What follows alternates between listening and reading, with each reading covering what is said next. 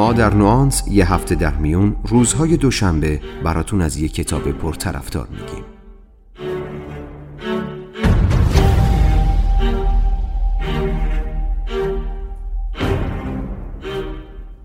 نوانس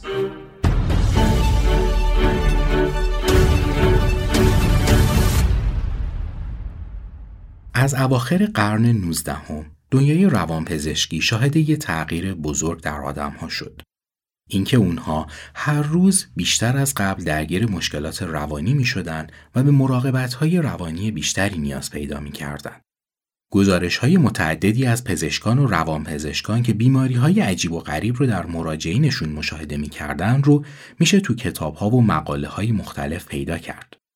از افزایش چشمگیر موارد مالی خولیا و هیستری بگیرید بیاید تا اسمهای عجیب و غریبی مثل سندروم بانوی روی کاناپه. سالهای اولیه قرن بیستم شاهد افزایش این بیقراری مخصوصا در جوامع اروپایی هستیم. بعد از دو جنگ جهانی این بیماری های روانی به شکل چشمگیری افزایش پیدا کرد. مخصوصا بین قشر نوظهوری از مردم که به طبقه متوسط معروف شده بود. طبقه ای که نه انقدر فقیر بود که دغدغه نون شب داشته باشه و نه انقدر ثروتمند که بشه فرستادش به آسایشگاه های خصوصی تو سوئیس. بررسی های زیادی روی علل این پدیده انجام شد. نتیجه خیلی از این بررسی ها نشون میده یکی از دلایل شیوع چنین مشکلاتی خارج شدن زندگی از نظم کهن خودش بود. نظمی که قرنها بر اساس طبیعت انسان شکل گرفته بود با انقلاب صنعتی و بعد هم گسترش تکنولوژی و البته دو جنگ فاجعه بار به کلی ویران شد. این نظام کهن کم کم جای خودش رو به نظام جدیدی داد که بیشتر برای ماشین ها و ربات ها مناسب بود تا ما انسان ها. تعجبی نداره که استرس و افسردگی انقدر با زندگی ما عجین شده. سوال اینجاست که آیا راه گریزی از این نظم غیر طبیعی وجود داره؟ جواب احتمالاً هست بله.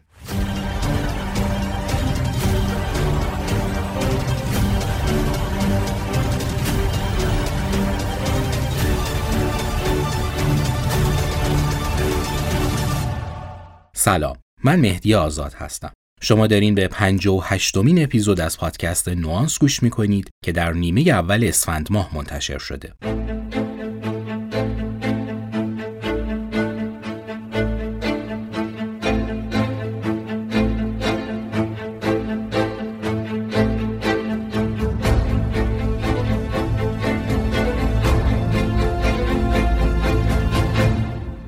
توی این اپیزود قرار نیست درباره نظم صحبت بشه.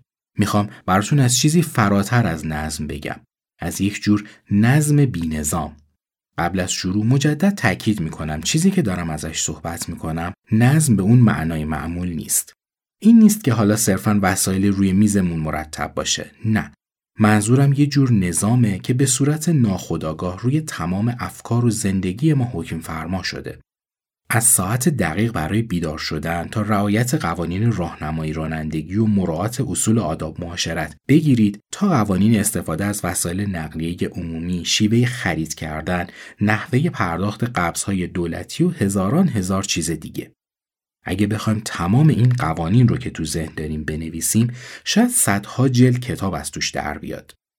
ما این صدها جلد کتاب رو تو ذهن داریم و دانسته و نادانسته رعایتش می‌کنیم.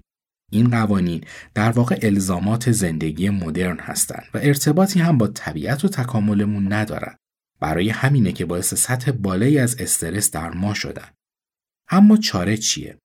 هر چیز خوبی معایبی هم داره. تو اپیزودهای قبلی نوانس از زوایای مختلف به این قضیه نگاه کردیم. مثلا در معرفی کتابهایی مثل والدن، سکون کلید است و فلسفه‌ای برای زندگی. امروز هم می‌خوایم از زاویه یه دید دیگه‌ای به راه حل‌های این مشکل نگاه کنیم.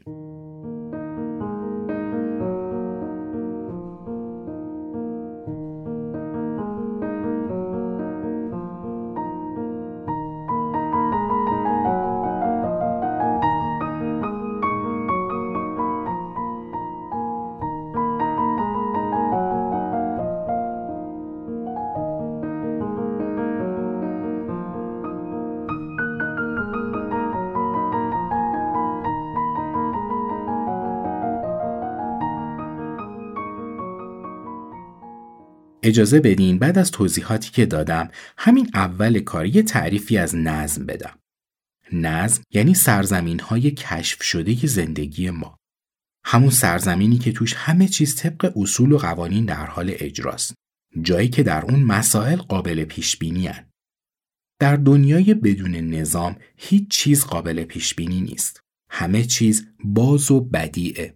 در نتیجه در یک جامعه به شدت منظم مثل محیطهای کاری با مقررات سفت و سخت یا جوامع توتالیتر هیچ جایی برای خلاقیت و نوآوری وجود نداره. نه تنها نظم بیرونی که نظم شدید درونی هم دقیقا همین حالت رو در ما ایجاد می‌کنه. نتیجهش هم چیزی نیست جز کاهش کیفیت زندگی و افزایش تنش و افسردگی. حالا که با صورت مسئله آشنا شدیم می‌تونیم یکم عمیقتر وارد موضوع بشیم. زندگی ما طوریه که یه پامون تو نظمه و یه پامون تو بینظمی. خارج شدن از حد تعادل به نفع هیچ کدوم از طرفین نیست. این کار کیفیت زندگی رو به شدت کاهش میده. ما به مرزی نیاز داریم که هم احساس حمایت و امنیت رو تجربه کنیم و هم بدونیم انقدر آزاد هستیم که می‌تونیم خلاقیتمون رو شکوفا کنیم و اونطور زندگی کنیم که باب طبعمونه. غریزه معنا زندگی ما رو هدایت می‌کنه. طبیعتا در این هدایت ترسی هم وجود داره. ترس از گم شدن در مسیر و این همون ترسیه که ما رو در پناهگاه نظم نگه میداره. جایی که در اون همه چیز از قبل قابل پیش بینیه. اما نتیجه زیستن در چنین پناهگاهی همون مشکلاتیه که اول اپیزود ازش صحبت کردم. پس چیزی که ارزشش رو داره خارج شدن از پناهگاه امن روانی و اجتماعی مونه. یه نکته جالب و شاید در ظاهر متناقض اینه که برای زیستن فراتر از نظام تثبیت شده هم به قوانینی نیاز داریم. ممکنه عجیب به نظر برسه. اما همونطور که گفتم زیست با کیفیت یعنی قرار گرفتن در مرز میان قانون و هرج و مرج.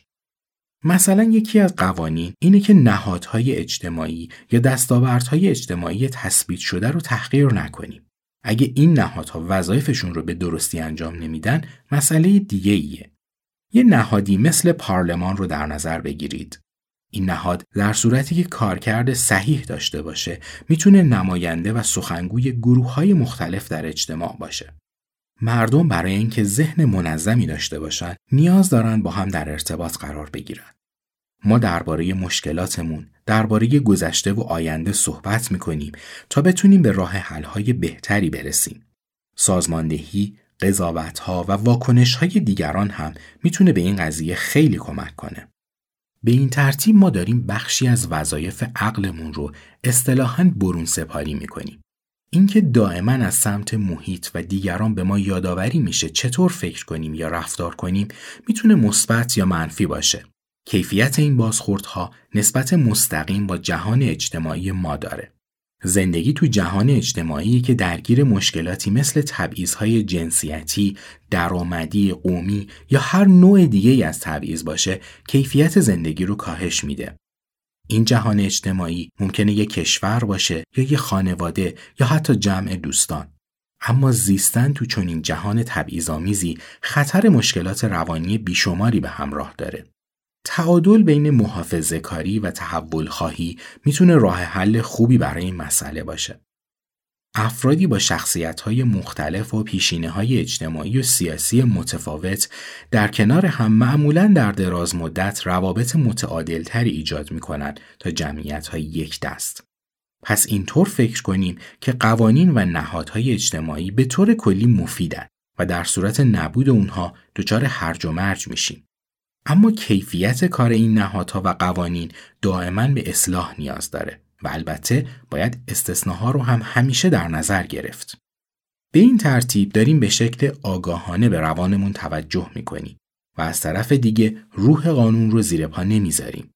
یا خیلی ساده تر اگه بخوام بگم اینطوریه که اگه قانونی بده قانون شکنی نمی کنم. سعی می کنم قانون رو اصلاح کنم. و اگه فعلا توانایی تغییر قانون رو ندارم برای انتقام از قانونگذار یا مجری قانون هر جایی که فرصت کنم از خط قرمزهای دیگه عبور نمی کنم.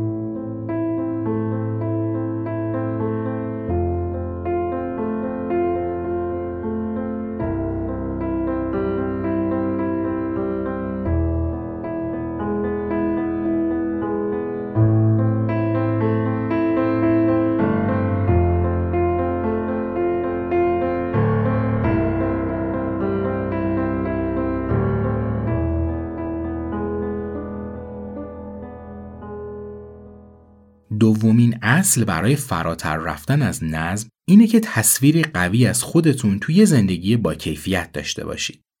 واقعیتش ما نمی‌دونیم کی هستیم. حتی کسایی که ادعا می‌کنن من خودم هستم هم بیشتر برده یه تصویر ناقص از خودشونن. این شاید از برده دیگری بودن هم بدتره. شخصیت ما فراتر از چارچوب های تنگ تصورات شخصیه. شخصیت یه چیز ثابت و همیشگی نیست. ما موجوداتی هستیم در حال تغییر و تحول دائمی. اما تقریبا همه ما این احساس رو داریم که می‌تونستیم شخص بهتری باشیم. این پتانسیل معمولا به دلیل شرایط اجتماعی، فرهنگی یا مالی شکوفا نشده. یکی از دلایل این عدم شکوفایی تصویریه که جامعه برای ما از آدم موفق ساخته. این تصویر کلیشه‌ای و احمقانه رو کنار بذارید و خیلی عمیق به این موضوع فکر کنید که می‌تونستید کی باشید. رسیدن به اینکه کی هستید جهت و معنای زندگی شما رو تعیین می‌کنه. همه ما به یه داستان نیاز داریم. یه داستان که ورای هرج و مرج یه نقطه شروع داره و یه نقطه پایان که نقطه پایان همیشه باید از نقطه شروع بهتر باشه. داستان زندگی ما باید هدف مشخصی رو دنبال کنه. این داستان باید در مرز متعادل نظم و بینظمی باشه. اگه بیش از حد تابع نظم تثبیت شده باشیم نتیجه جز احساس پوچی و افسردگی منتظرمون نیست. اگه به دام هرج و مرج بیفتیم هم حراس و بیقراری ما رو تو خودش غرق می‌کنه. هر کاری که می‌کنید فقط خودتون رو فریب ندید.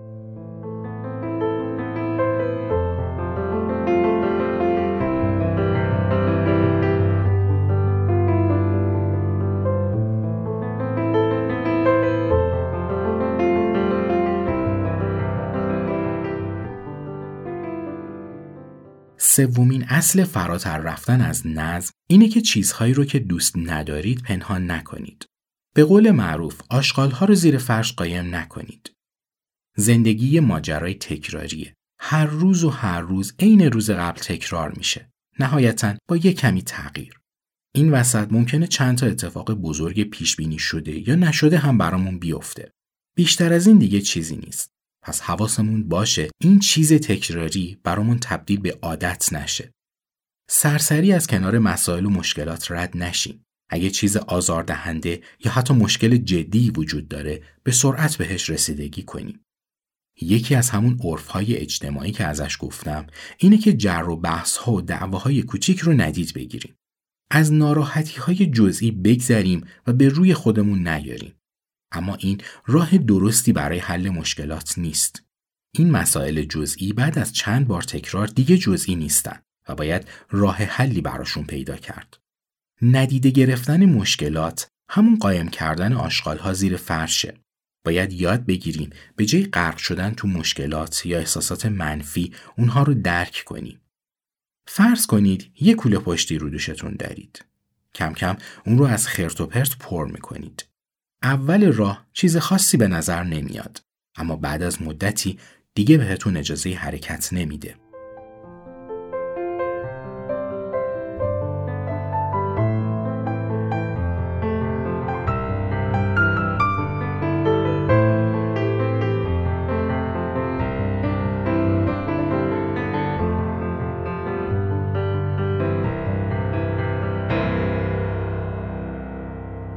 چهارمین قانون رو اینجوری تعریف کنیم. فرصت ها جایی وجود دارن که به مسئولیت پذیری نیازه. یعنی چی؟ به لحظه هایی از زندگیتون فکر کنید که احساس موفقیت کردید. این موفقیت معمولا بعد از قبول یه مسئولیت سخت به دست اومده. منظورم یه کار العقول نیست اما درجه معقولی از دشواری برای رسیدن به زندگی با معنا ضروریه. برای خلق یه زندگی معنادار باید تحمل سختی های مسیر رو داشته باشیم. اگه نه زندگی تبدیل میشه به مجموعی از رنج بی هیچ معنایی. جهنمی بهتر از این سراغ دارید؟ احساسات مثبت نتیجه پیگیری اهداف ارزشمنده. شادی در قیاب مسئولیت پذیری وجود نداره. زندگی ما متناسب با جرفای مسئولیتی که به دوش می‌گیریم معنا پیدا می‌کنه. به این ترتیب رنج های غیر ضروری رو به حد اقل میرسونیم و روی هدفمون متمرکز میشیم. ناامیدی می‌تونه نشونه ای از عدم مسئولیت پذیری باشه. اگه چیزی آزارتون میده و کامتون رو تلخ می‌کنه یعنی این فرصت براتون به وجود اومده تا مسئولیتی رو به عهده بگیرید و شرایط رو بهتر کنید.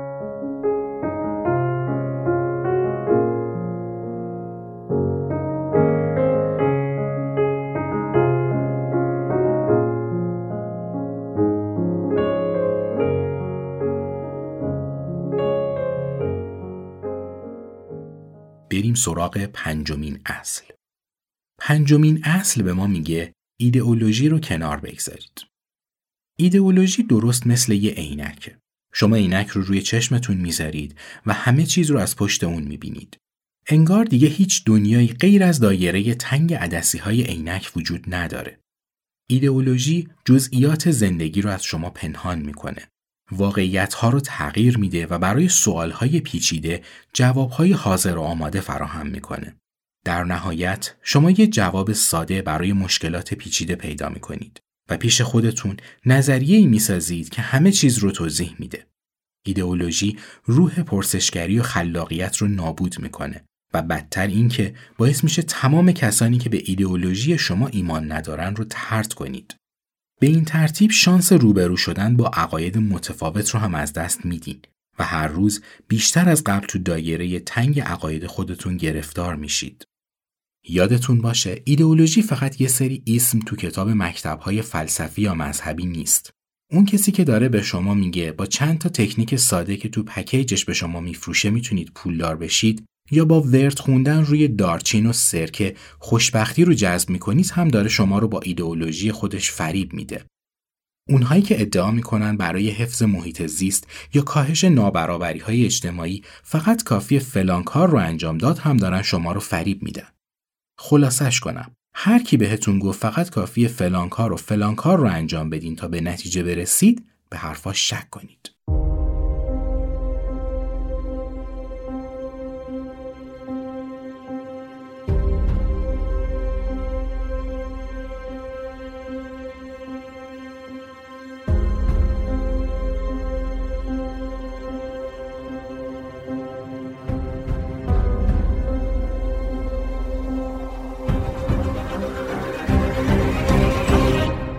آهسته آهسته رسیدیم به لحظات پایانی این اپیزود. اما آیا این همه ماجرا بود؟ قطعا نه. شاید بیشتر فتح بابی بود برای اینکه بدونیم چطور میشه از چارچوب نظم و نظام بسته فراتر رفت. اما حالا ایده اصلی از کجا بود؟ متن این اپیزود رو من از کتابی گرفتم به نام فراتر از نظم اثر جردن پترسون روانشناس معروف کانادایی پترسون این کتاب رو سال 2021 و در ادامه کتاب دوازده قانون زندگی منتشر کرد. تو کتاب اول پترسون ما را با قوانین حاکم بر زندگی آشنا می‌کنه و در این کتاب با دوازده قانون جدید یاد میده چطور میشه از چارچوب قانونهای دست و پاگیر فراتر رفت.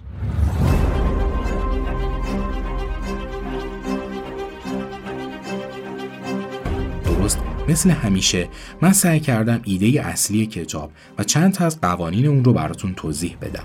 قاعدتا اگه بخواید با تمام قوانین و اصول اجرایشون آشنا بشید باید به متن کامل کتاب که با ترجمه خانم ویدا کرمی و به همت انتشارات ذهنآویز منتشر شده مراجعه کنید.